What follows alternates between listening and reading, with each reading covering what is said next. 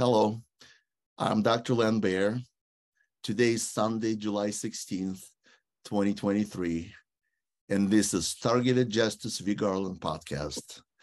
It's a podcast about an extraordinary lawsuit, and this is a week 29 update. This will be an episode you're not going to want to miss because of what happened this week, this week in the legal realm of the uh, lawsuit. But first, let's say hi to our guest. First and foremost, a fearless human being, a David who challenged an ever powerful Goliath, an intellectual heavyweight who sees through the games the deep state is playing, our most precious human asset, Ana Toledo. Hello, Ana. Oh, thank you, Len. That's so pretty. Thank you. Good morning. Good morning, Ana. Uh, this is every time I'm looking forward to introducing it, introducing you in some some other way, and it and it comes so easy because you truly are an invaluable asset for all targeted individuals and for all Americans because this lawsuit touches everybody. And our special guest today, Gary Warderman, uh, he is he is an ally to targeted individuals. He's not a targeted individuals. He's a podcaster and it's empathic human being who makes his position know that injustice inflicted upon targeted individuals will not be tolerated. Gary, welcome to the show. Thank you, Len. I appreciate it. We are happy to have you. Uh, let's get to the um, legal update. It's a long-awaited legal update because there's some important things happen in the lawsuit. So let's get to it. Ana, please. Um, yes, actually, before uh, getting into the lawsuit, I want to congratulate Len because he is our newest member uh, of the board of Targeted Justice, and we're so proud to have him uh, because uh, he's his work and uh, his commitment and his uh, resilience fighting for this is just uh, superhuman. And so we want to welcome him, and everybody just send him messages of, oh, congratulations. Um, uh, yes, it, we waited for this moment for six exactly six months because it is it is very curious that the decision in the case was issued exactly six months after it was filed on July 11th. As we had anticipated, uh, it, it was a possibility that the case could get dismissed and we had to go to Fifth Circuit Court of Appeals. So I had already applied for my good standing certificate from uh, my originating U.S. District Court, which is Puerto Rico. And even though I'm admitted to Southern District of Texas, obviously. So I already had it in my desk waiting for it to be sent with along with my application for admission to the Fifth Circuit. So it wasn't like I had to like run and, and get all nervous about getting it on time. And uh, the day after we got the judgment, I filed um, notice the notice of appeal uh, before the Fifth Circuit. So uh, in that sense, this you know our backup plan is is working so far, and and I want to uh, I have been doing all this week. I've been going into the conference calls, the TI conference calls, and I have to say thanks to everybody because the support is amazing, and uh, and it is not about me, but it's what I see in the community, which is that the TI community has come together and uh, in, in, in an act of empowerment. And because this is the hope, this case brings hope to all of us uh, to, to be free. Um, but I'm going to go into the discussion of what happened. Uh, the, the judge, the court in this case, uh, issued a memorandum and order, signed a, a, memorandum and order dismissing. It's it's the first time I see something like this where it's not only dismissing everything because people uh, plaintiffs usually have the, the court grants them an opportunity to make an amendment if they so if they deem it necessary, but it's like dismissing everything except for some little Privacy Act claims, and um, and then just never ever ever file again with prejudice, you know. Um, one of the things that is stuck out uh, at me was that four documents are not mentioned in this in this memorandum and order, which are the two oppositions that plaintiffs filed to the motions to dismiss. They're not discussed at all. And uh, the discussion on the motion to compel. Uh, the limited production uh, on the discovery, uh, as you know, uh, we requested the court to order the FBI to produce the status of plaintiffs on the TSDB. It's the minimum uh, that could have been done because that's a list that's under their control.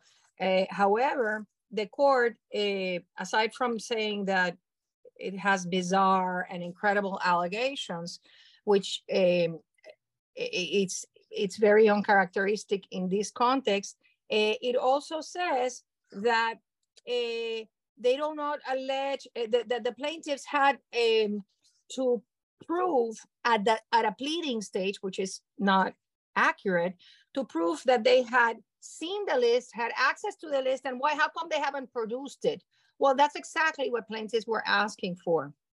Okay. There are two levels of uh, uh, when when you file a lawsuit, a court uh, is supposed to accept as true all the well pleaded facts, and in particular, the Supreme Court has says that Rule 12b6 does not countenance dismissals based on a judge's disbelief of a complaint's factual allegation, like in this case, that she put in quotation marks uh, the words directed energy weapons as if it was a myth.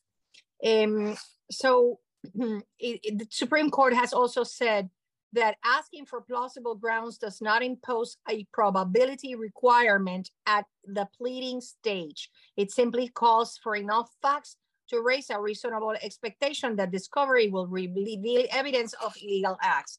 Well, the first part of this lawsuit, up to page 74, the Second Amendment complaint, has enough facts as to completely uncontroverted about, you know, uh, the fact that admitted by the FBI in a statement under penalty of perjury, innocent civilians are being placed in a terrorist screening database for other purposes. Then we have the sworn statement by Mr. Robinson saying that that's a secret criteria used for putting people on this list. Uh, then you have the whistleblowers. One of the interesting things is that the court refused to take judicial notice of the congressional testimony contained in a congressional report, which is susceptible of judicial notice about how supervisors the, at the FBI benefit economically from thirty to fifty thousand dollars, depending on the amount of people they can classify as domestic terrorists. What Mr. Friend uh, didn't say, and I think it's uh, really the, he doesn't. I mean, I, he didn't say is that classifying somebody as a domestic terrorist really what it means is to be placed on the terrorist screening database, which is uh, distributed throughout the nation and throughout 60 countries. And in the nation, last last count I uh, I saw in the internet is 74,000 entities and persons. However, I did include in the in the lawsuit the sworn statement information that it is given to 18,000 law enforcement, tribal, federal, and state, agencies, uh, 1,440 organizations, and 532, 36 corporations. Uh, the biggest corporations in the United States, such as CVS, Kroger, um, Airbnb. So more than a million people get get this information, including you know in the fusion centers when they send out these people. Um, it is my position that even a non-targeted individual could file this lawsuit for declaratory judgment because it is the arbitrary, capricious inclusion of innocent civilians on a list that uh, constitutes government defamation. Um, so uh, in the in the decision, the court does not go into discussing this illegality, despite of the fact that one of the claims, aside from the declaratory judgment, to declare illegal the practice of putting innocent civilians on a terrorist database when Homeland Security Presidential Directive number six stated that only known and suspected terrorists could be placed on that list. This is a huge violation of uh, the Fourth Amendment that you cannot, you know, unreasonable searches and seizure because it is a seizure of the person to include them on a list. that they don't belong to because they don't have probable cause to be there, which is the reasonable grounds standards that they supposedly use to put place people in, in on this list. Uh, I, I, mean, I could read uh, many of the uh, paragraphs here for that that clearly establish that the allegations are neither fantastical nor bizarre. Uh, it, for example, defendants FBI, uh, defendant FBI Wray and Kable know that people, including in handling codes three and four, which is where the non non-investigative subjects are placed, do not meet terrorist criteria. Yet, under color of law, continue to illegally maintain plaintiffs hostage under those categories in open violation of their constitutional substantive and due process right. Do you list, do you hear anything bizarre or fantastical in that allegation? It's a pure argument, it's a pure statement of fact based on the Constitution. And so are the first, you know, 74 pages, uh, as I have mentioned uh, on many occasions. I did a copy and paste. This, this lawsuit, most of its paragraphs are direct copy and paste from news articles, admissions by the FBI, admissions by the DOJ. Most of it is based on audit reports prepared by the Department of Justice that conclude that this list is being badly managed, including which the court didn't want to uh, take judicial notice of that the FBI um, field offices nominate people to this list without complying with agency regulation. That is a huge violation of the Administrative Procedures Act. However, the court didn't want to uh, look into it. Um, so um, I, I, I feel um, I feel confident that we're we have a very good um, a opportunity for appeal and uh, and you know even grateful to the fact that and that that uh, the court didn't grant a hearing because here's what happens when you when when we go now to the court of appeals the review is what they call de novo the standard of review because the court didn't hold hearings. She it, the court didn't have to do an evaluation and assessment of the credibility of any witness so usually courts of appeal court of appeals defer to the criteria to the appreciation of the evidence by the lower courts. This didn't happen in this case, so it um, facilitates it, make it makes it faster for us to go uh, on, on, appeal. Um, there are many things about about this case that uh, that I think uh, you know will be disturbing uh, to the Court of Appeals, such as that not even a scheduling order was issued when the case was transferred to Houston. That's not normal. Um, and and and there are other things too you know the, the fact that none of the motions w- would be ruled up upon on time uh, so I, am confident i i really um, appreciate uh, the support from everybody um, that has that has been listening in um, one of the one of the important claims we asked for was for the court to order Wray and Kable and DOJ and FBI and everybody to comply with the Constitution and the law. And that is not even discussed in a, in the memorandum and order. So uh, it is my hope that uh, the right of petitioning for redress of grievances uh, that is guaranteed in the First Amendment will be honored and that uh, we, we get to, you know, we get this decision reversed because it's very unfortunate, not just for targeted individuals, but because of the precedent it sets for, uh, for all Americans. Uh, and um, the two, the two documents that the court, the two motions that the court didn't want to take judicial notice of, this is very important, is number one, the whistleblower's testimony, which is so relevant to this case. And number two, uh, the memorandum on state secrets by uh, Eric Holder. That is totally relevant because it proves uh, the uh, misrepresentations made by the individual capacity defendants in their motion. Um, there is such a thing as a Rule 11 uh, under federal rules of civil procedure that regulate what attorneys, when an attorney signs a document, uh, they are attesting that to the best of their knowledge, it's correct in all of its parts. And uh, and and this memorandum from Eric Holder totally disproves that uh, defendants attorneys did that. Uh, I also wanted to mention um, that you know the TransUnion case, which is so important and relevant to targeted individuals. Well, uh, the court said, "Oh, it doesn't apply here.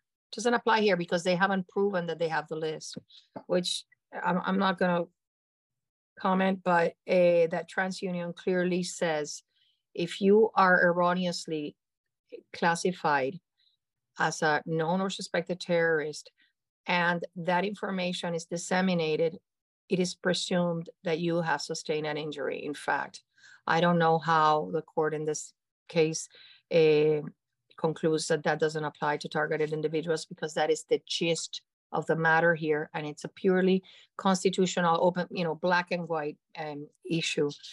Um, I, I, that's pretty much. I'm going to be working. I already, like I said, I already filed a notice of appeal. I'm going to be calling tomorrow because I haven't received the, the docketing of the case, and and and uh, I, I should have received it. So I'm going to be calling tomorrow.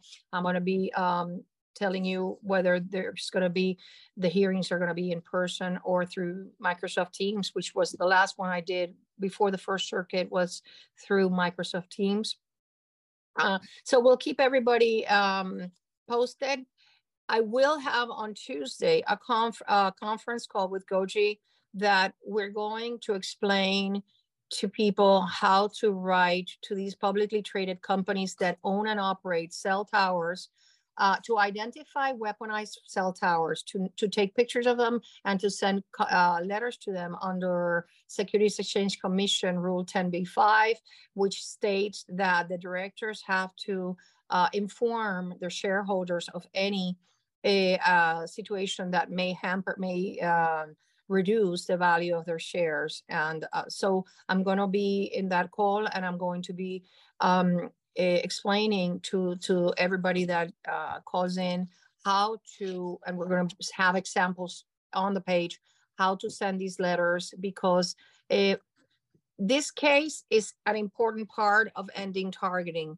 But we rely on this community to for the grassroots organizing and the empowerment.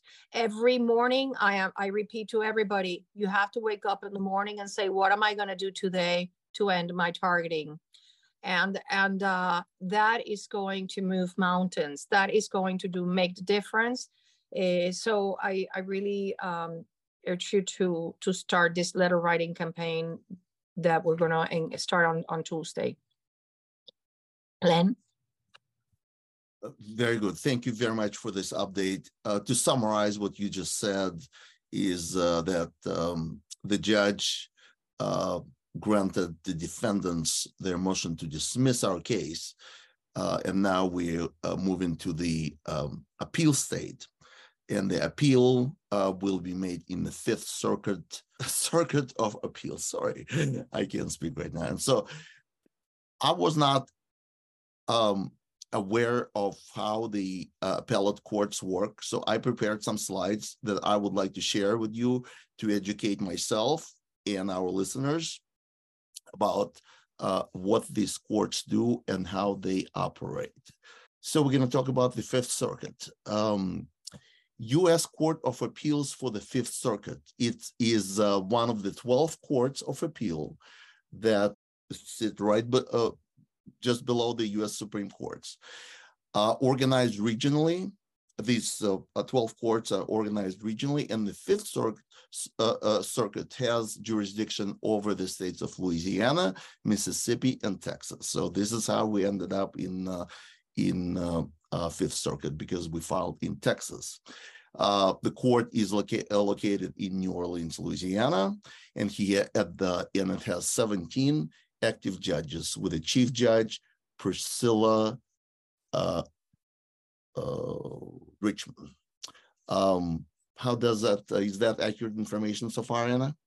Yes, completely. And and it's uh, I might add it's one of the most uh, uh, uh, it's well known for adhering to the Constitution. It's it's a court that that is a uh, a defender of the Constitution and the Bill of Rights, which is truly encouraging. Next slide. Um, so this is how the uh, Court of Appeals operate. They do not hold trials, but they review review decisions of trial courts for errors of law. Only courts with the original jurisdiction hold trials. So in this case, it would be uh, the Houston District Court or perhaps the Victoria District Court. And I, I will I will ask you Ana, about uh, about that distinction because we originally filed in the Victoria District Court, and then for some unknown reason, it was moved to Houston. Um, both parties file briefs, which is a legal, written legal document, and sometimes oral arguments are permitted. But during this oral arguments, only the attorneys for the uh, plaintiffs and the defendants are allowed to speak to the court um, during that event. Uh, each case uh, will have a judicial council um, that consists of the chief judges and the equal number of circuit and district judges, which means that the minimum number of judges uh, would be three. Um, perhaps it could be uh, higher. Ana, do you have any uh, um, um, anything to comment on this information? No, no. Only that. I mean, it's it's really um, it's it's really challenging because the people that are up there usually have you know very privileged minds so it's it's a great intellectual challenge and i love doing it and i love preparing for it because i i it, i think it's the favorite uh, thing i've enjoyed out of my entire law practice in terms of going to court mm, that's that's wonderful uh, I I would like you to address the difference between the um, um, the, the, the courts in which we filed originally, and then um, and the and the court in which we received a dismissal. Um, how does that play out? And if and if it's a part of uh, our uh, strategy i don't want uh, you don't have to say anything. You can just say no comments. But i am i am curious because we know that we were moved from one court to another. And nobody asked for it. That's eh, true. that's that i hadn't seen that uh, before. Uh, there is a precept in federal courts that the choice, the forum that plaintiffs choose is to be respected. Uh, three days after I filed the amended complaint, the case was moved to Houston. I believe that uh, I had to add some language. I, I, I filed a complaint. I went to France. I filed a preliminary injunction. Went to France, and while I was in France, they uh, granted the extension for the preliminary injunction. And uh, so when I came back, I, I did get dream. I'm not kidding. I did get like dreams or whispering to my ear. So I amended the complaint to include ad- additional language and uh, uh, re- basically reorganized it to make it more cohesive. And uh, so, three days after I filed the new and improved uh, amended complaint, the judge, on its own volition, uh, moved it moved, ordered moving the case to Houston.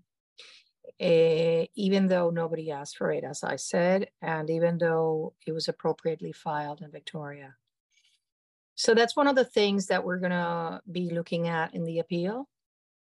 Um, aside from the fact that, uh, you know, some some uh, th- this case this case uh, calendar was not like a normal uh, case. You know, we, we didn't have a scheduling order issued.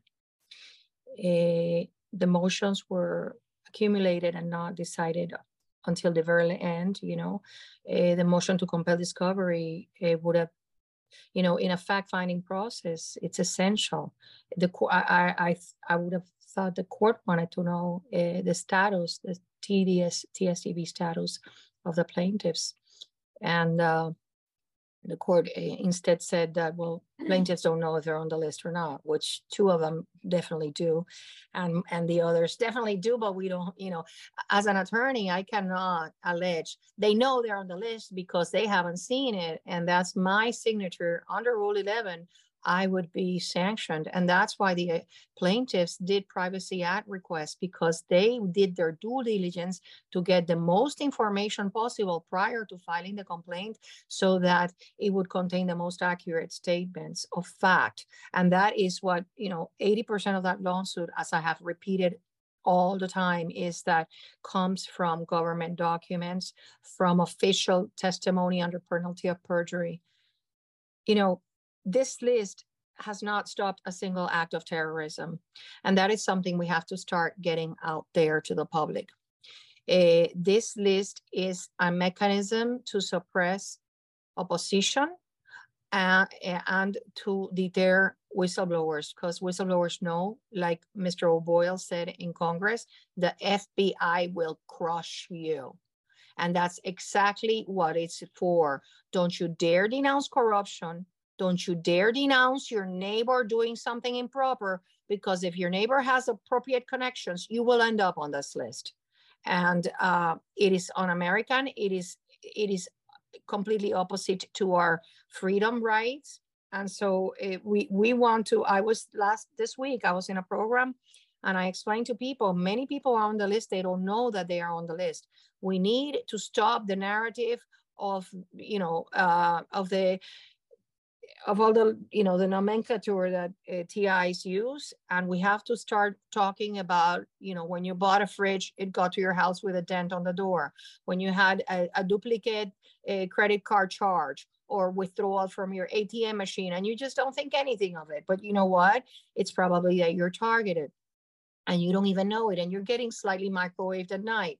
Uh, uh, I'm I'm telling people to do the cupping of their ears exercise. You cup your ears after 30 in a silent place after 30 seconds, maybe a minute. You will hear these very light pops. Those are microwave pulses. It, eh, you can do it, you know, in the privacy of a bathroom, so you don't and nobody thinks you're crazy, like they're trying to imply, you know. It, it, these there are 300 to 400,000 Americans and 6 million people around the globe that are being tortured by the United States, US, uh, United States Space Force. This has got to stop.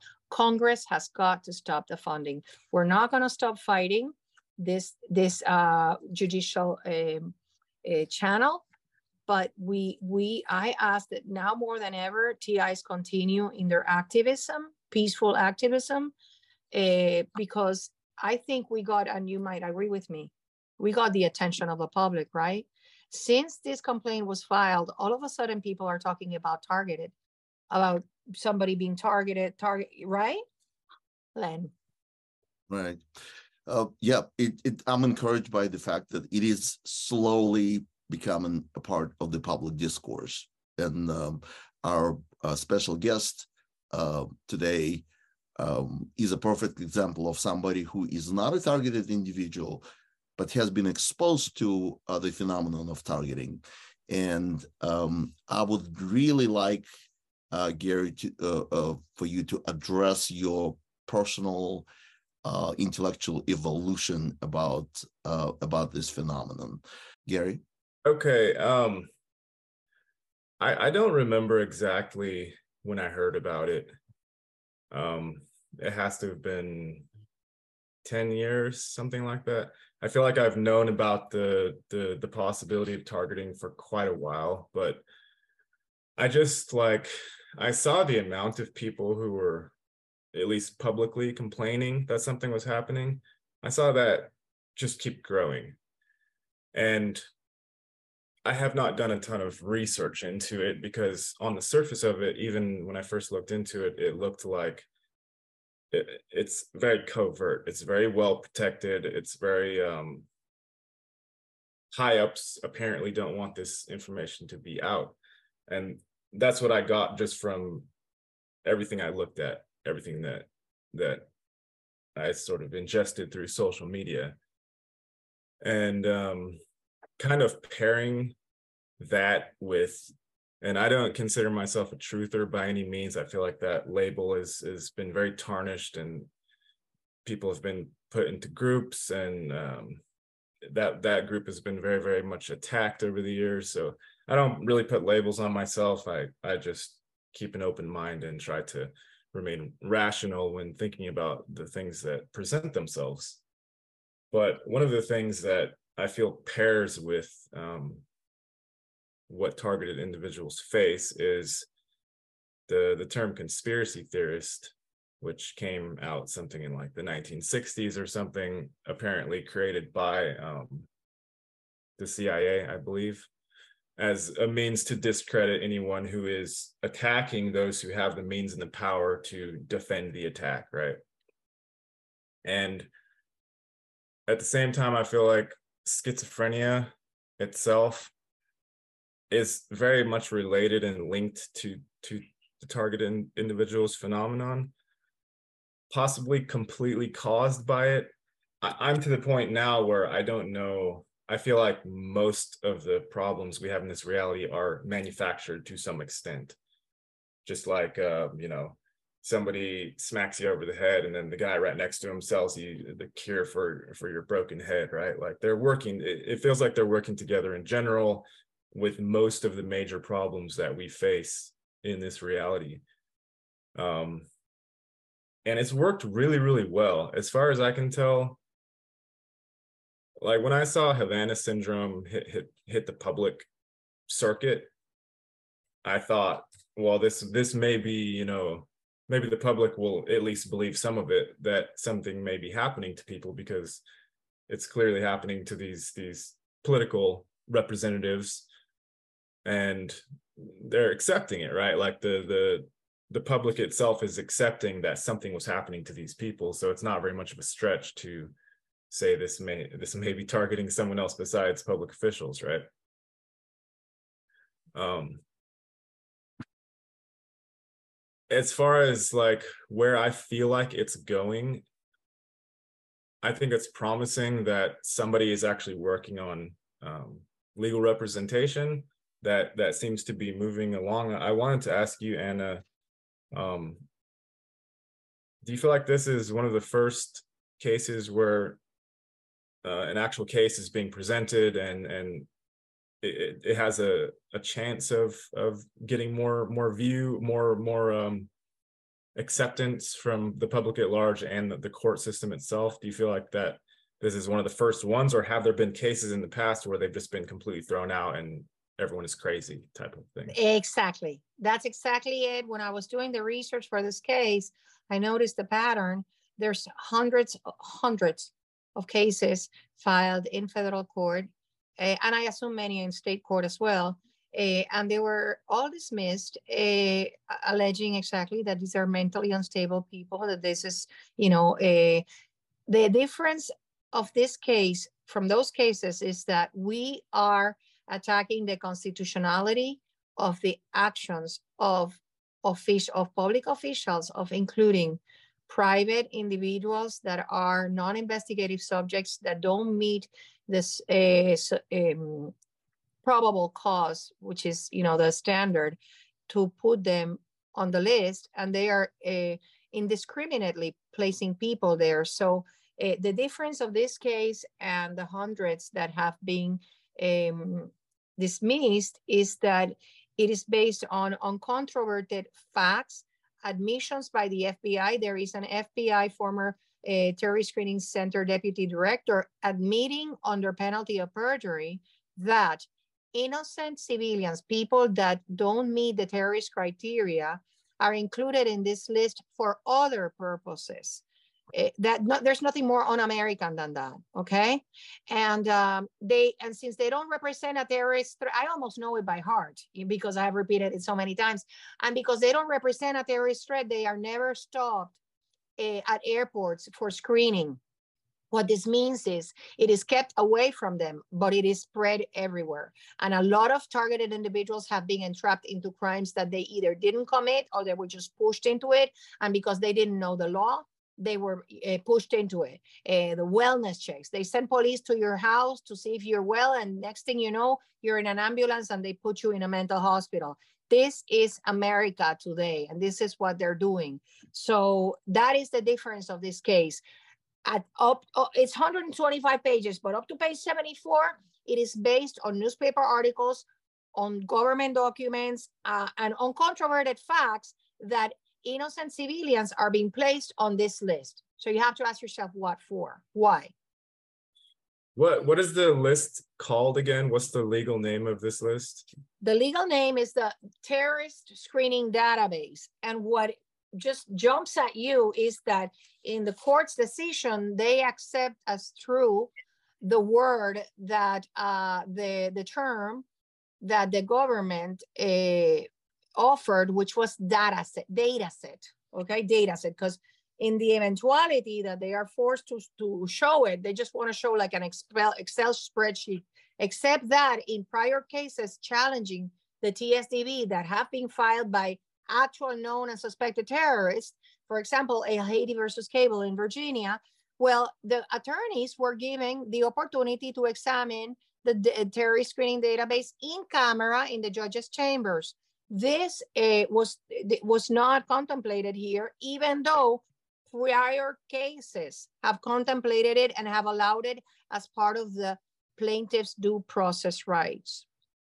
So that's another uh, deviation from what has happened up to this date in terms of these kind of cases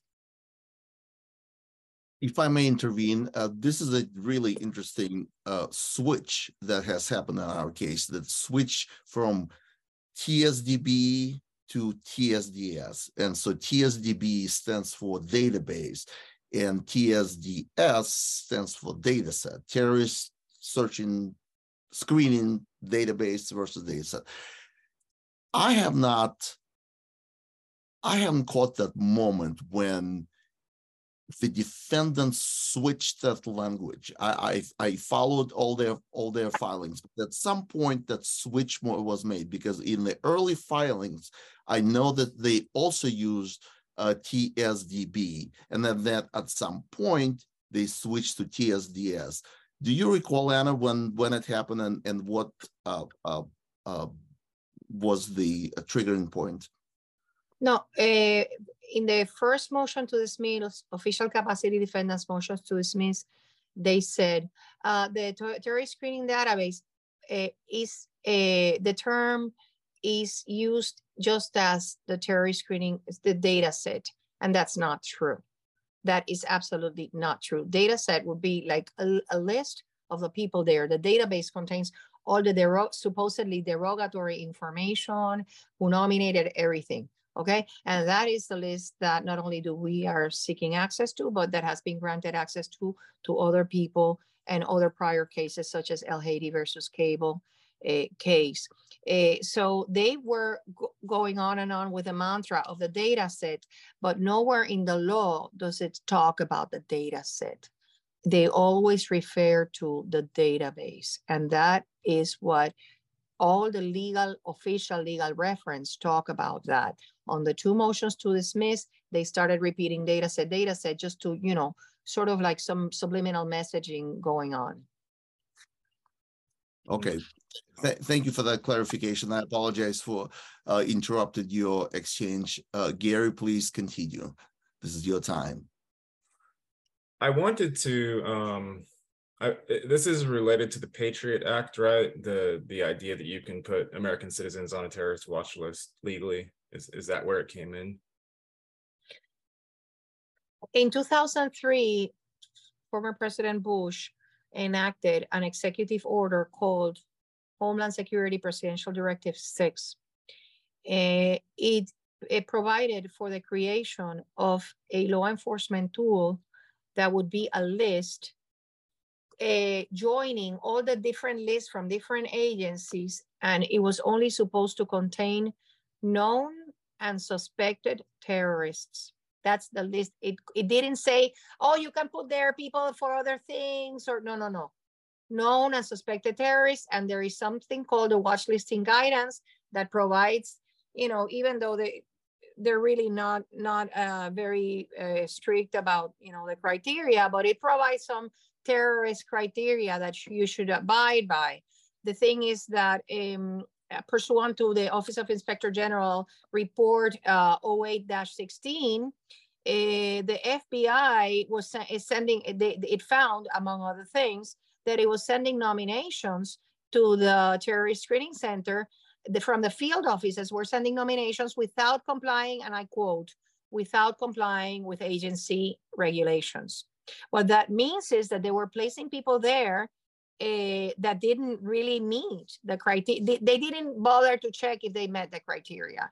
Hmm. Then uh, this this uh, spring, we have had the testimony of all those whistleblowers saying that they were pressured to put the parents from school that went to school board meetings uh, and, and other people that they didn't really think met the terrorist criteria to be classified as domestic terrorist. It is my belief that these whistleblowers don't have the level of security clearance to know that the insistence was to be able to place them on the program. But that doesn't really matter for the controversy we have in the court What we have in the court is that there, by the FBI's own admission, there are innocent civilians in a terrorist database, and that's illegal. Mm-hmm. Um, is it is it your? Do you feel that targeted individuals are directly linked with that list as far as why they are targeted, or do you think that's a, a peripheral um, connection, or is it you feel like it's directly related?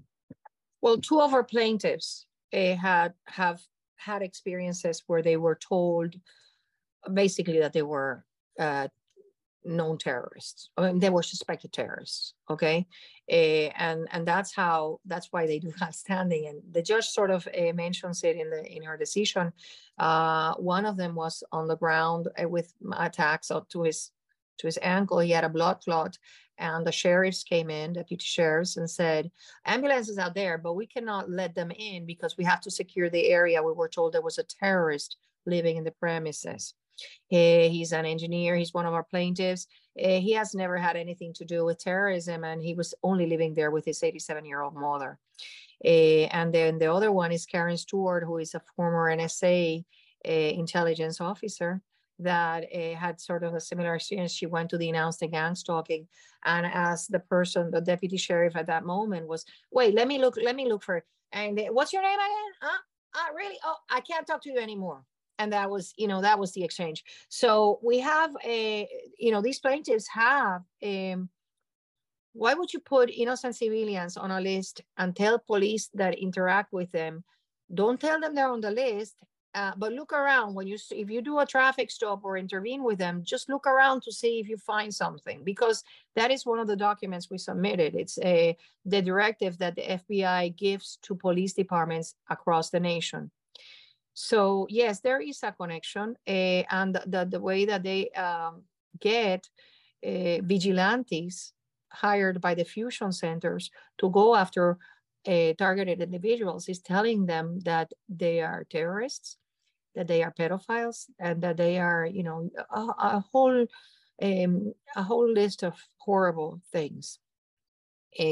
So uh, people they send these people out on the streets to to do organized stalking, and uh, this is you know it's a it's a it's a very sad it's a very sad situation where we are right now um, one, one of the things that, that people need to understand is this was done for population, con- for the control, mind control of the population.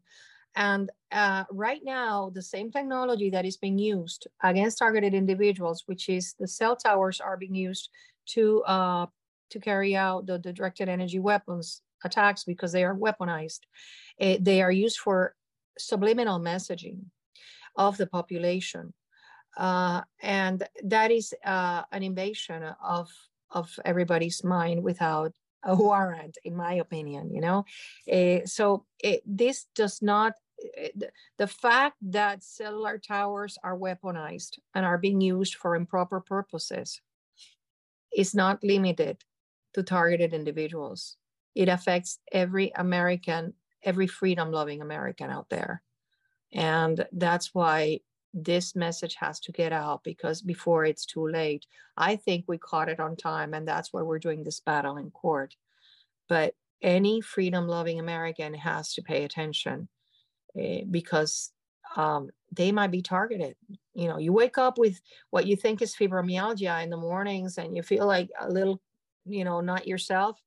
It might be that they microwaved you all night and you didn't even know it because that's why it's called no, to- no touch torture. Mm-hmm. So people need to pay attention, and I hope you, I hope you can help us spread the word that you know pay attention because you could be next. Can Can you share uh, a little bit? I've heard of the fusion centers, but can you share a little bit more about what you understand those to be, and are they known, or is this something that is not like talked about in the public? Like, what are they exactly? Where are they? Oh, I love your kitty. I'm sorry. oh, eh, oh, I, oh, oh, oh, my God. Is that like 18 pounds? Oh my God. No, he's not 18 pounds. He, he's probably like 12, but he's bigger than both. He's, he's pretty, pretty big. There's oh, or- precious. God bless him. Well, the fusion centers, I really urge you. There's a, um, an entity called the Brennan Center for Justice that is affiliated with NYU School of Law. They did an awesome, recently, an awesome um, study on how fusion centers are nothing but uh, organizations, eh, state organized, there are 99 around the, the nation, state organizations created to violate people's civil rights. Uh, they didn't, they don't even have a statutory authority. They are uh, mostly funded by DHS.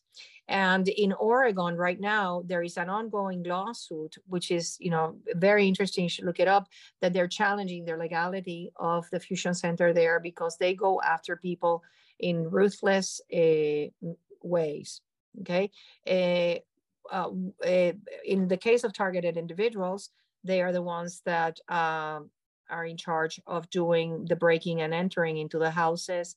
They move your furniture around. They break your you know they tear your clothes they stain your clothes they break your favorite coffee pot things like that and uh, they do also you have also the InfraGard that at least here in houston they do um, the electronic surveillance. All of our communications you know like what happened to to len with the hacking of his of his email accounts all of our communications are severely uh, um, interfered with with uh, fake, you know, a, a, it is my position, illegal FISA warrants, because FISA warrants are only supposed to be obtained against foreign uh, citizens that are involved in terrorism, right? Uh, or in activities in furtherance of terrorist activities. And um, they, FBI has been known that has been uh, abusing its access to the FISA court, and that's exactly what's right now before Congress, limiting that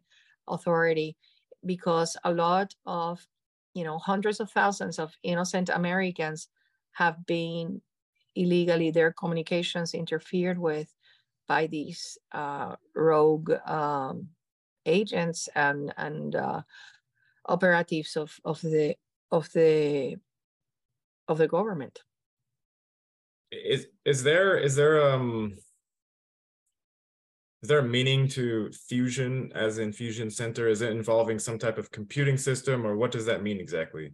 What it means is that uh, they have state and federal agents working shoulder to shoulder in the supposedly counterterrorism efforts so it's just the word you're fusing the information together across. And the agents, and then when you look at a because I I placed one of those uh, fusion center agreements in the in the in the record on the record, and it's basically there's FBI agents stationed there, there's DHS agent agent stationed there, and they pretty much their procedures are controlled by DHS and funded and and the activities are funded by them now they're doing it through grants before it was more uh, direct funding. Uh, but basically, they control, and it's all supposedly under the guise of counterterrorism. You know, it, we do not have the terrorist uh, activity in this nation to justify uh, these 99 fusion centers that what they really do is go out after innocent Americans and make, make their lives a living hell. Uh, the fusion it, centers are organizing the gang stalking, as far as your understanding. That is correct. That is, they are organizing, they're funding it, uh, and it, I don't think that their activity is not even 1% legitimate. I, you know, I, I really urge you look at uh, the Justice, uh, uh, Brennan Justice for Center report. It is scathing and, and it is very well researched. ACLU has also uh, looked into their operations and uh, it's just a rogue abuse of people that are helpless, uh, people that um, you know, uh, are really abused by the system. It, they should not exist. Just local sheriff's offices and, you know, the fusion center should definitely uh, be eradicated because they are they are the uh, part of root of the problem. Yeah, I, I wanted to ask both of you um, if you have heard of connection of the LHC, the, the Hadron Collider systems with this mind control idea. And I haven't looked into it a whole bunch, but I remember I saw one um, self-proclaimed TI that he said, this thing is going to speak through me. And he did like 15 minutes. And I, of course it could be made up. It could be, you know, contrived. I don't know. But he said the, the, the being or the, I think it was some sort of AI or, or or even an operative that was working like inside of the Large Hadron Collider or one of them, one of the CERN units the guy there said basically that that's what CERN is for. It's it's it's mind control, like large way to to promulgate this. Have you heard of mm. anything like that? Mm, mm. Well, I don't know if Len wants to address it, but I can tell you this much. There are two things going on in terms, well, many, many things going on, but they're all being administered from the United States Space Force in Schriever's Air Force Base. That is the only Space Force base that doesn't have a landing uh, area. It's all underground and they have the most powerful computer in the world. And they are the ones that fire the microwave weapons that are located in cell towers that are weaponized, four panels in the same direction, looking in the same direction, with uh, patented uh, with a chip that was patented by the Ericsson Corporation, which creates microwave beams. This chip is not necessary for the transmission of voice and data. Uh, that is how they carry out their microwave attacks. One of the versions of these attacks is what you're referring to, which is the um, auditory effect, microwave auditory effect, also known as voice to skull. Uh, that can be done in a myriad of ways. You know, with Adobe VoCo, they can take the voice of some a friend of yours and have you them whisper, you know, horrible things to you. Just it's a 24 seven torture. Um, that collider has nothing to do with it. This is all uh, sponsored by American taxpayer money.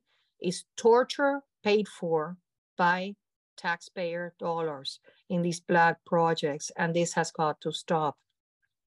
Uh, the other um, thing they do, which is remote neural monitoring, uh, eh, it's also a patented technique. And I, am not gonna go into it because it, you know, it, really sounds like science fiction, but it's not. Now it's all coming out in the open how they can remotely actually read your thoughts and and um, and and do a lot of uh, you know uh, affect a little you know affect your emotions, but the subliminal messaging that is going on is being done through these weaponized towers and that's what affects every american I I mean I don't know if you took the jab or not, but no. I I really believe that the people went like sheep to take the jab because of this subliminal messaging it was 24 7 you know you're gonna die. Go go get the get the vaccine get the vaccine.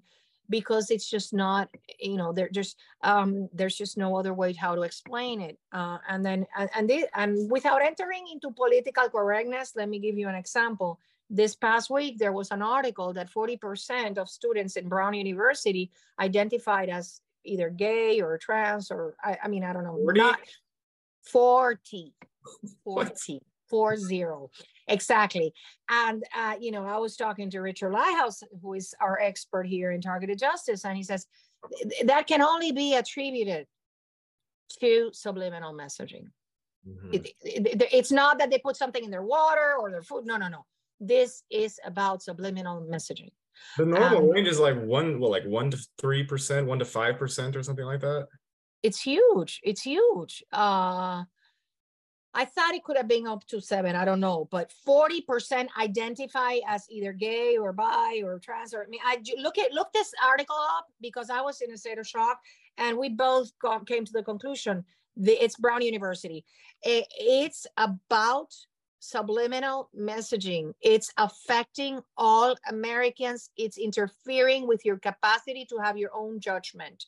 And that is part of the world governance that they are, you know, heading to. Uh, that you have to think as as they tell you to think.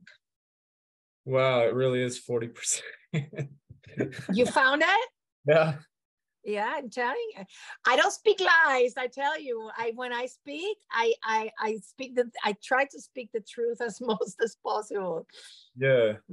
So and that that is a prime example that it has got to do with subliminal messaging. I mean, the these people have to be also I mean, you use the word sheep, but I, I, don't know what the correct terminology. I call them NPCs, like they're just robots running around everywhere. But if you have a, a, a remotely decently strong sense of self, even if something is whispering in your ear, "Hey, Gary, you're gay," I'm not gonna just be like, oh yeah, cool, I am, I must be, because the voice told me I was. Like there it's like the people have no willpower whatsoever. If if you're gonna somehow get half of them to to turn into whatever version of LGBTQ, ZY, whatever, then then it has to be some like they don't have will anymore. One third of the population is highly suggestible. That's enough to sway an election. That's enough to have that 40% number, one third of the population doesn't have that, what you say, that it's a sense of self or like these very firm convictions that don't let them. Let, let me give you an example. As a t- targeted, I am a targeted individual. I am an attorney. I was, they tried to entrap me into committing so many crimes and so many ethical violations. And I always stood my, and I didn't know I was targeted and I always stood my ground and and you know those values that my parents ingrained in me uh even though I was in terrible terrible situation they came through. They came through and held me up and that's why they weren't able to put me uh in jail you know or yeah. or or or take away my title from me. So you have to have firm convictions and today you can see not many people have that.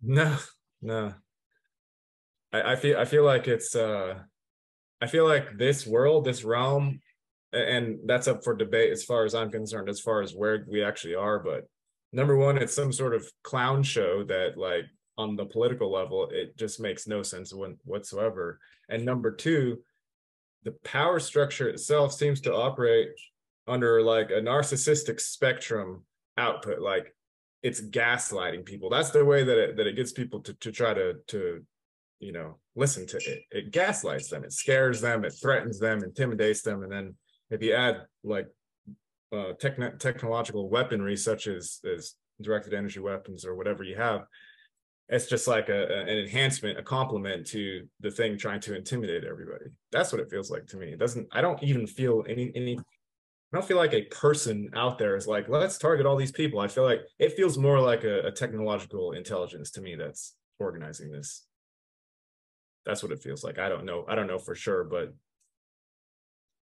like people have emotions and they have um, weaknesses. They have they're fallible.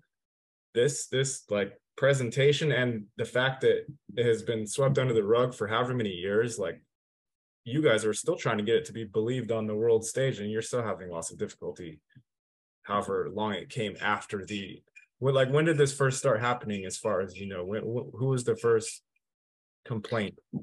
Well, this this program is really um, a fusion between MK Ultra, which happened in the 50s by the CIA, uh, these uh, mind control uh, experiments, and uh, COINTELPRO by the FBI, which was a Stasi uh, program by the FBI. They they fusion them into this program.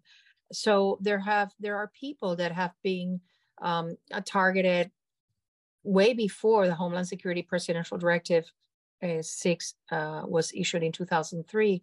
I think, I believe the oldest TI that Targeted Justice knows of uh, dates back to 1989 or 92, something like that. Um, but it, it has gained momentum. Please bear in mind there are more targeted individuals outside of the United States. We it, our estimates based on the numbers that were produced in the Elhady versus Kable case. There's like six million people around the world, and outside of the United States, they suffer incredibly. I urge you to look at their videos, Viatech, ICATOR, those pages. They have videos, and uh, because it's really much more ruthless uh, the attacks there and people don't dare say anything because they will put be put in a mental hospital automatically. Uh, so you know eh, here it's taken decades eh, they're they they or we're that that's why i'm so hopeful because we are achieving a unity in the community because the, the goal is to to divide you know to disrupt to divide so that the targeted individual is lonely it's alone and nobody believes them and uh, and and we are accomplishing a unity in the community to be one solid voice that will knock on congress doors and say you have to stop funding this. American dollars cannot be used for the torture of innocent civilians here and around the world. I want to clarify um, my own statement that I feel like it's artificial. I, am not trying to insinuate that there are no human operatives involved. I'm, what I'm trying to say that my feeling space regarding the overall intellectual structure of how people are targeted, why, when, etc. That to me feels artificial. I'm sure that all the there are people, of course, involved. And I, I also wanted to ask. Um, so, so say you are targeted one day. You wake up and you feel targeted if you run to the hospital, if you run to the police station, if you call your mom or dad, like are these all co-opted in the sense that um, you're ma- mostly going to meet with you are crazy, like as far as mental health, if you went there, is there is there any group anywhere that would treat you as anything other than uh, insane? My experience, I can tell you, it's only in targeted individual groups because even good people. For example, I had a doctor and I point blank asked her, You believe me, right? And she said, Yes. Then when I called her again for an appointment, she she was never available because these criminals, because these are criminals, a blackmail, intimidate, they will take away your license, they will take away, they will damage the electricity in your house, you know they, they will do horrible things to people that help targeted individuals. So in the gang stalking manual it is prohibited. They are prohibited from helping you. People are prohibited uh, and they turn your family against you. So even your family doesn't help you. But there's an actual manual like is it available? Yes.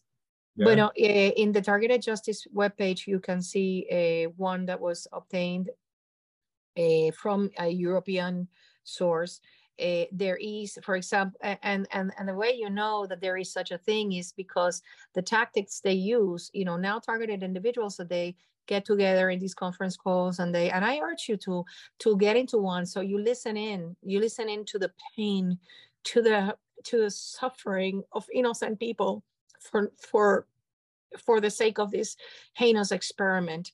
Uh, well, so they use the same tactics. For example, I would get three flat tires in a year, and the same goes for most targeted individuals. They ha- uh, jack with the electronics in your car, in your house. Um, they come in and move the furniture. It's it's just you know it's it's like a pattern that they do the same things. Um, to targeted individuals. They just do the same things, uh, not counting the physical attacks, which are, you know, they vary, but they uh, have a common thread. So yes, there is a manual. There is a manual, and it, they are prohibited from helping you. Uh, they are prohibited from giving you a, a glass of water. I mean, that's how bad it is. How much do you think um how much involved is your or, or TI reactivity factor as far as whether it keeps happening, how it happens. It's like say you're say you're acting as a, a, Buddha and you have no reaction all the way down to your internal, very deep core of yourself. Are you going to still be targeted, or is the thing gonna, or the person going to look at you and say, "Well, that's like me trying to target a rock, and there's no point, and I'm moving on." Well, I can tell you, a. Uh, you will continue to be targeted because the point is uh, they do these things to make you think you're going crazy mm-hmm. or uh, you know and i can talk from from my experience you know i I was targeted for over 23 years before I found out I was. And it's because it became so bad. But like bad things happened to me. And I'm like, well, that's my life, you know? Mm-hmm. Uh, but uh, I did hear, I don't know if, you know, from hearsay that there, there are, there was this one target that he really went along his life and bad things happened and he went along and he, you know, stopped being targeted. I don't, I don't know that for a fact. Uh, I do think that uh, people do when you just focus when you focus you know what, what you focus is in when you get bad what you resist persists. So uh, what we're trying to do is to have an optimistic um, outlook am- among tis and it's very hard because some people are attacked in in ways i cannot tell you uh, that are atrocious if you want, I'll I can privately tell you about them, uh, but they they are atrocious. Uh, so it's very hard sometimes to say, okay, I'm going to forget about it. I'm going to put it away. Uh, but but certainly uh, that that is what we're aiming for now. That they put it aside so that we can engage in the activism that is going to bring this down. Uh, because not just a legal case suffices we need the pressure in the press, in Congress, in different arenas, and that's why the community needs to be together and and you know muster the strength from from within to do this. Uh, it, it it's it's very interesting to watch because I'm a part of some groups, um, like a few TI groups on Facebook, and I mean.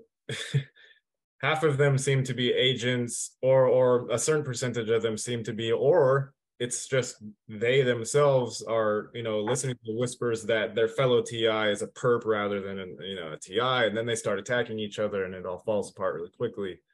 I feel like gr- the groups have been infiltrated quite successfully that's that's cointelpro right is infiltrating groups that's exactly. It's like the stasi and and uh, that you're you hit it the nail on the head because that is what the criminals do to divide the community, to uh, plant suspicion among each other.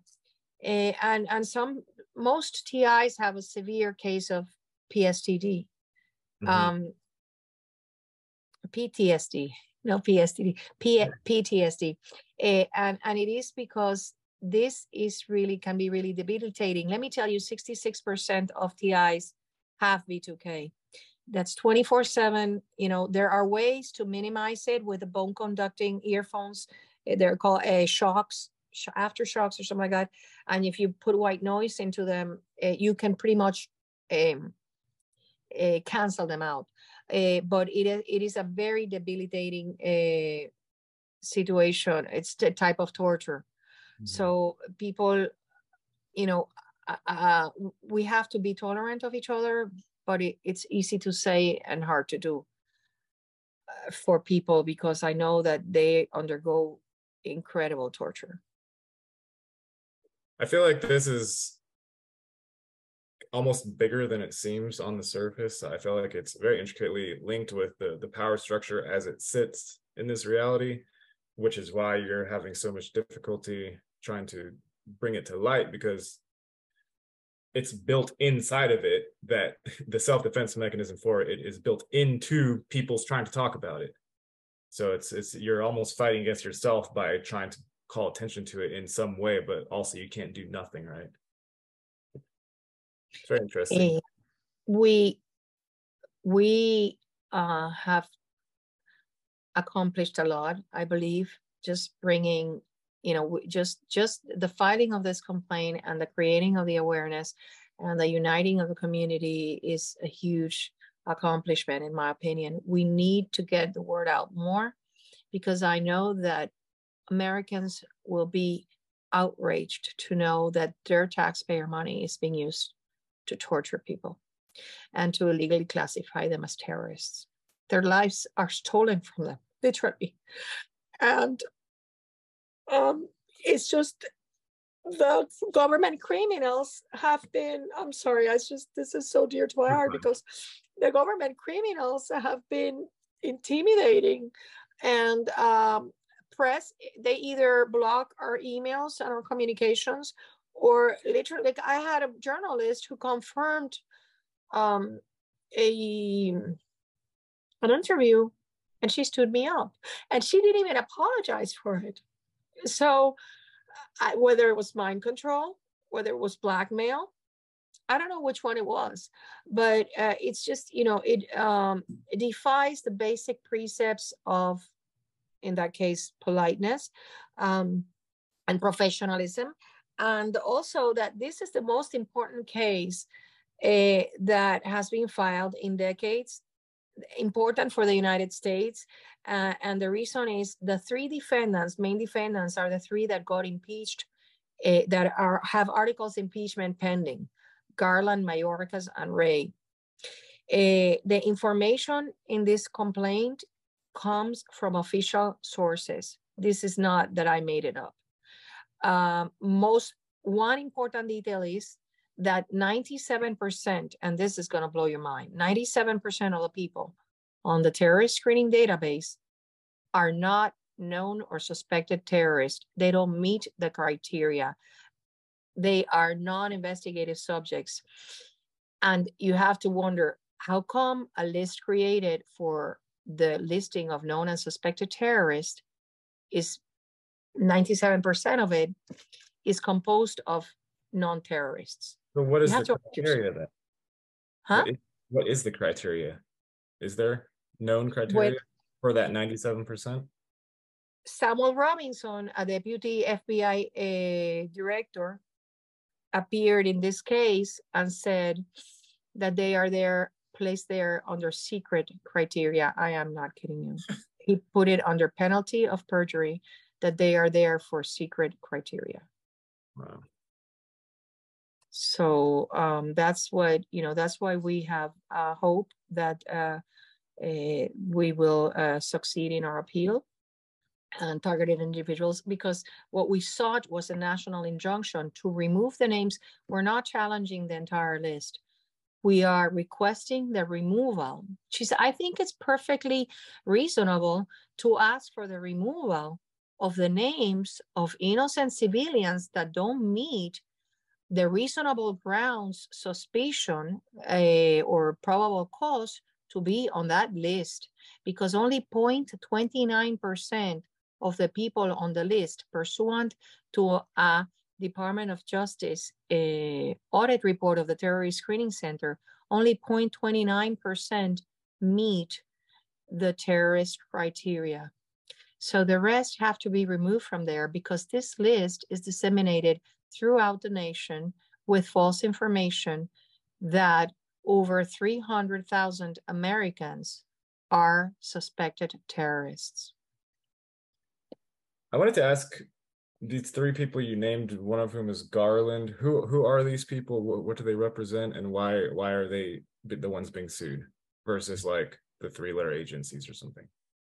Well, Garland is the Attorney General his uh, uh, job is to supervise the FBI operations, make sure they comply, among other things, you know, uh, make sure they comply with the law and with the Constitution and that no civil rights are violated.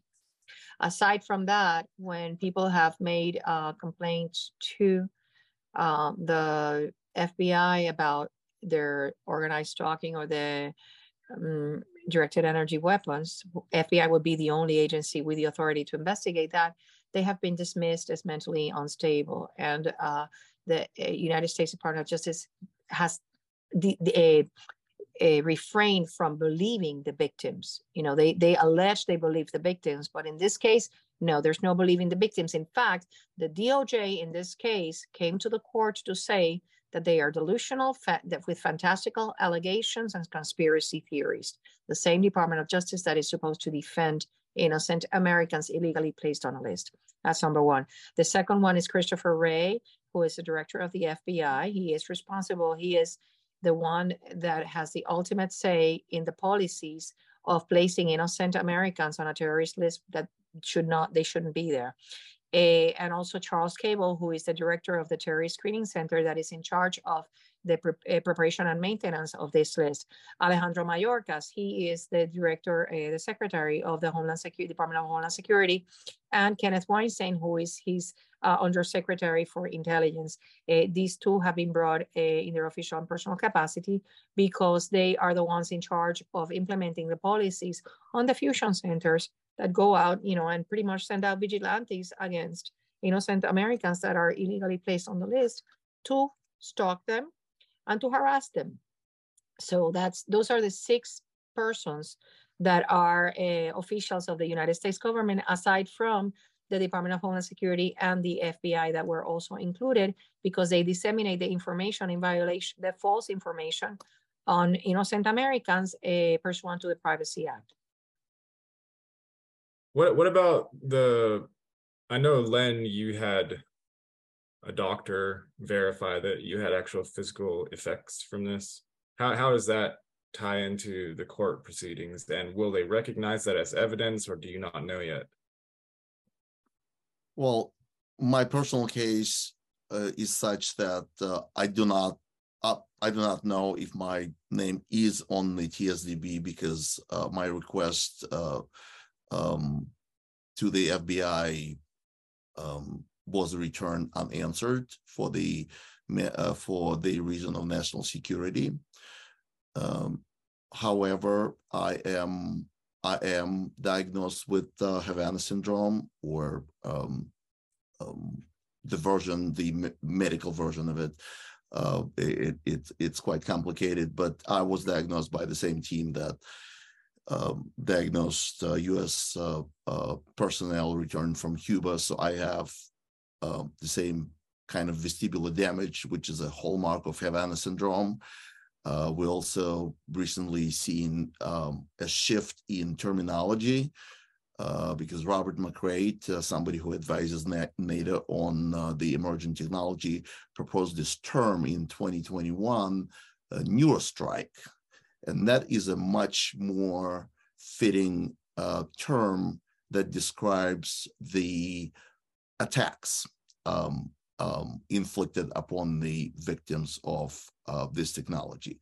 So Havana syndrome would be if uh, neurostrike um, is um, is a version of concussion, then uh, Havana syndrome would be um, equivalent to MTBI. So um, that's the sort of the framework. But the Havana syndrome is not a medically recognized, it's not in the classification of diseases. It, it just goes under brain injury other. Um, so, uh, but the military has, um, uh, uh, it's in their classification, it's called UBI, unintentionally, uh, I'm sorry, unconventionally acquired uh, brain injury and it talks about um, um, directed energy. So to conclude, I have a, a for, I'm, I'm formally diagnosed.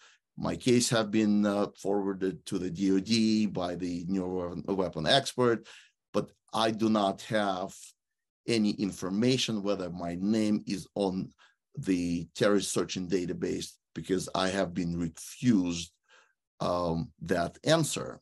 However, people with similar um, experiences have been told that they're on the uh, terrorist searching uh, ter terrorist screening database, and that's the legal theory in this case. This is what we're trying to prove. This is the um, this is this is the, the most plausible theory that we have to connect these atrocities with uh, people being listed on uh, this database it's it's it's kind of like astounding that this can be so big and yet so far successfully everyone's written off as as psychopath or you know schizophrenic or whatever. So that's very surprising to me that has gone this far but i wanted to say if havana syndrome has been recognized as being real right and it is on some level it has been recognized as being real on some level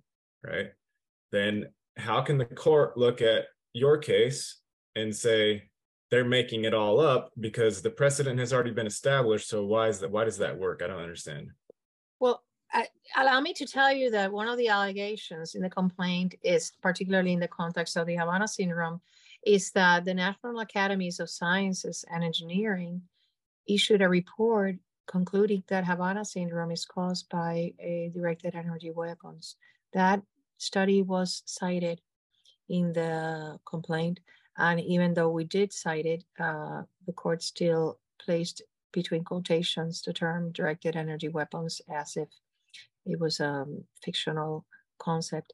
Uh, so there is no other cause of Havana syndrome other than directed energy weapons attacks. And the CIA director admitted on TV that no foreign power was responsible for the Havana syndrome cases in the embassy. That only leaves one culprit, and that is the United States Space Force operating these weapons. They not only use cellular towers, but they also use satellites, Lockheed Martin satellites that track every single human being on Earth. I am um, creating the awareness that a lot of people have the artificial tinnitus, that all of a sudden you hear it, and um, you didn't have that before. And what that is, is the an indication that you're being tracked by these uh, GPS satellites. There's also Vircator weapons on these satellites, some of these satellites. And so um, they're, like you said, there it's too huge because there's a lot of people making money off the torture of innocent civilians. And this has got to stop. Um, we need the American public to be aware of this and help us stop this monstrosity. This is not invented. Nobody, you know what? Reality exceeds imagination in this case. Mm-hmm. You cannot make this up. When you hear the stories of the real TIs, there is there is no outrageous imagination that can concoct the reality that many TIs live. Yeah, there's like Len, when you were asking me earlier, how, how did I go from uh, possibly being a skeptic to, to believing? And I, I would say I don't think I was ever an actual skeptic, and that's only because I I witnessed how this reality operates and the power structure, and it always operates in the same exact way, and that's to put the fingers in the ears, close your eyes. No, no, no, I can't hear anything. Like you just run and hide and pretend nothing exists. And therefore, anything that makes a modicum of sense, uh, and there's some evidence for it, then that's likely to be the case. Like science fiction books are more likely to be closer to reality than whatever comes out on CBS or NBC or any of these any of the, any of these stations whatsoever. It's and and the pendulum has swung so far in my mind to where um, they, they they don't really talk about anything anymore as far as mainstream. It's complete empty nonsense. It's it's like the economy and and, and the, it's gone so far that there's nothing is actually talked about, literally nothing. And then if you want to find some substance in the information, you have to go find like my channel or Len or a few people who have somehow escaped that monstrous. It's like uh, the the nothing and and the never ending story, right? It's this oppressive force that just like rolls over everything. It's silenced and uh, turn most people into sheep or robots. But the the few percentage of us that aren't that we still have to live our lives. We still have to be able to you know make intelligent decisions and support ourselves financially or emotionally spiritually all these things. And and it, it is difficult. Like i'm not a ti per se but i have to live here in this reality and the whole thing is oppressive as far as i'm concerned. Uh, my last question to you gary the, question that I've been uh, wanting to ask for a long time. Uh, you uh, you're someone who uh, has a um, an analytical mind. uh, you're an avid chess player, which tells me a lot about people's uh, a person's intelligence and and and cognition.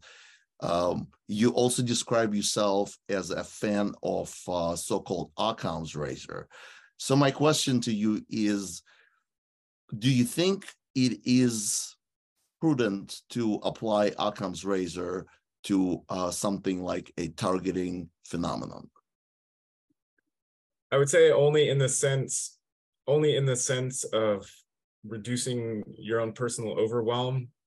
Only in that sense. Not, I'm not saying uh, ignore any of the facets that are presented to you, but if you realize that this situation is very large in terms of power structure and reach, very, very, very large, if you try to take all the stuff like it'll blow you over and you're gonna go cartwheeling down the road, like you can't do that. So Occam's razor just says the the efficient path is the best path. Like if if you can go straight from point A to point B, do that. Don't don't take a bunch of detours. So that's that's all I'm saying. Like when I when I say I live by Occam's razor, I, I don't add lots of extraneous fluff in my movements. I just go to the point. Unless I'm trying to, you know, be chaotic and random, which ha- which has its uses also, especially in terms of targeting. If you can keep your mind, uh, you know, flying all over the place, it doesn't give. Th- these things have physical hooks. I feel like in when they're targeting minds, not only do they have to get the thumbprint, so to speak, in order to lock on, it's also trying to hold you in place. So if you can keep your mind like chaotic and keep your emotional volatility level below a certain threshold, and that's something that you can work on, like you can work on not being reactive internally like that, then you basically fly under the radar. Mm-hmm. I would like to add that as to me, the Occam's razor does not apply to a targeting phenomenon sim- simply because there is an intelligent agent behind this phenomenon.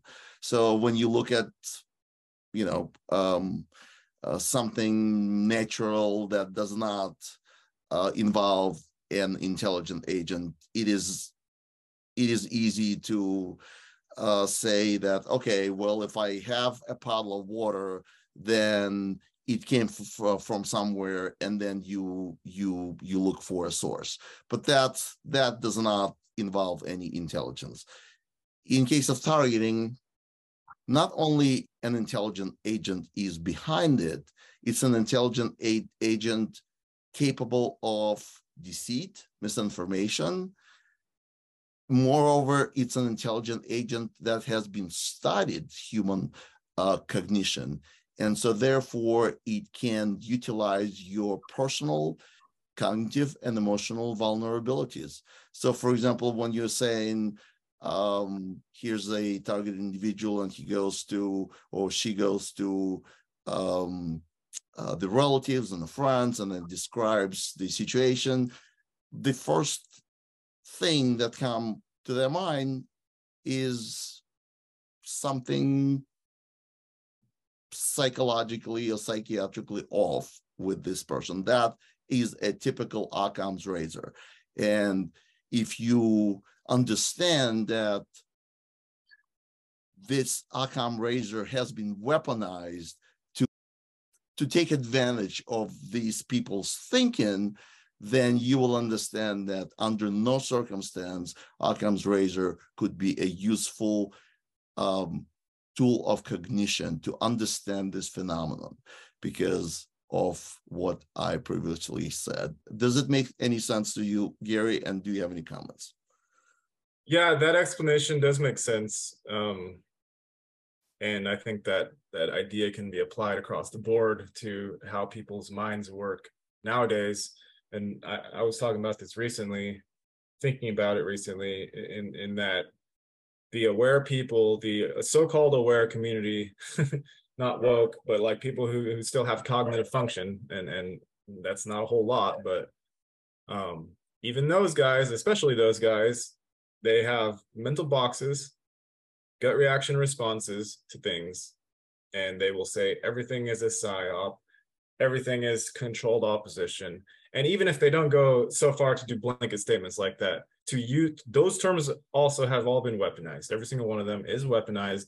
When you say it's controlled opposition, the chances that you are saying something useful is less than 10%, maybe in my mind. It's like we have to retool our language even to, to be able to actually get at the thing because the mind control is so like it's in every neuron basically. Like it's sitting there waiting for you when you have a thought about anything to swoop in and say oh this is just that. And yes that gut reaction response if if you can term that as occam's razor then yes that's not it's not correct. And and again that's not what i'm saying. Like i'm saying for myself occam's razor my mind holds vast amounts of information that I don't even want to have. Sometimes there's too much information. So for me to stay sane while I'm navigating my own mind field, I, you know, condense it down to something simple and something that that that I keep the pointers to the baskets of information. And that's what I keep present on consciously uh, the surface of my mind. And that's Occam's razor. It's like I navigate the surface of the ocean via these little markers.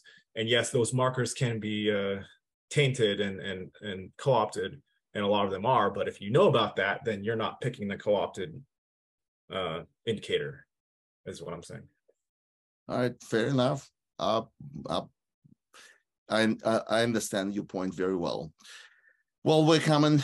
Uh, our show is coming to an end, and uh, as usual, we would like uh, to hear your words of wisdom um, or your whatever's on your mind. Um, Ana, you go first, please. Yeah, well, I, you know how you say, let's, what are we going to say was the topic of this show today? And I have to say, it's the the miracles show because both you and I, I assume, you know, I, I perceived from you that it was a physically difficult day and it was very difficult for me too but you know we when we set our minds to accomplish something we muster the power to do anything and uh and that's a miracle and that's why i want you know targeted individuals to i know it's very hard but muster the strength that you have within uh, to help us all beat this monster Mm-hmm. Thank you, Ana. Gary, how about you? Um, well, I kind of default to the position that like that's what I do. I I I try to like go way back to the beginning, the Big Bang, whatever, like what spawned everything. And I always come to the conclusion that we're all some form of, of God particle playing games on some level, on some sense. And with that as the basis of realities of multiverse you're going to have really bad situations you're going to have really good situations you're going to have trap situations. And if and keep this in mind if every single being that has a sentience is a god particle okay to start with then they have equal power across the board okay? There's no one that's powerful more powerful no one that's bigger okay? So if you remember that the way to um, beat a, a fellow God particle is to convince them that they're a little piece of dirt, they're not worth anything, you know, they're weak, and so on. And you apply that to targeted individuals. Uh, how how how are you going to operate in that within that game set? You're going to intimidate, you're going to bully, you're going to tell people they're worthless, all the things that you see, you're going to gaslight. So just remember, like at the very base, you're just as powerful as anybody else. So you just have to figure out how to like pull that and you'll be fine. I understand, Gary. Those are those are words to uh, really digest and think about it, uh, and it definitely offers you a unique perspective. Um, you you don't think like every everyone else, and that's one of the reasons I wanted you to be on the on the show to give your unique perspective. As far as uh, my thoughts about this week. This is sort of a, a great reset for us. We have been um, kicked out of the uh, Texas court. The uh, judge said, I'm dismissing you, and most of your claims I'm dismissing with prejudice. But when I'm reading her decision, certain things just don't sit with, with me. One of the things is when she refers to directed energy, she puts it in quotation marks. Why? Directed energy isn't a budget. Directed energy weapons are in development.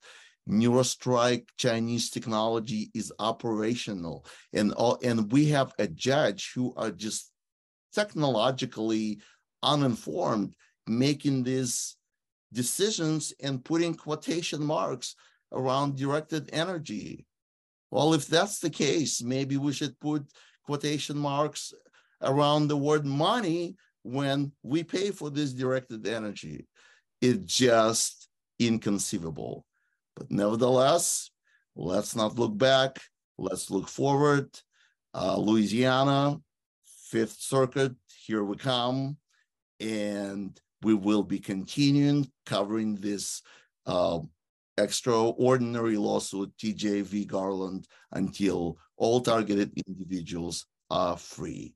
See you next Sunday, rain or shine.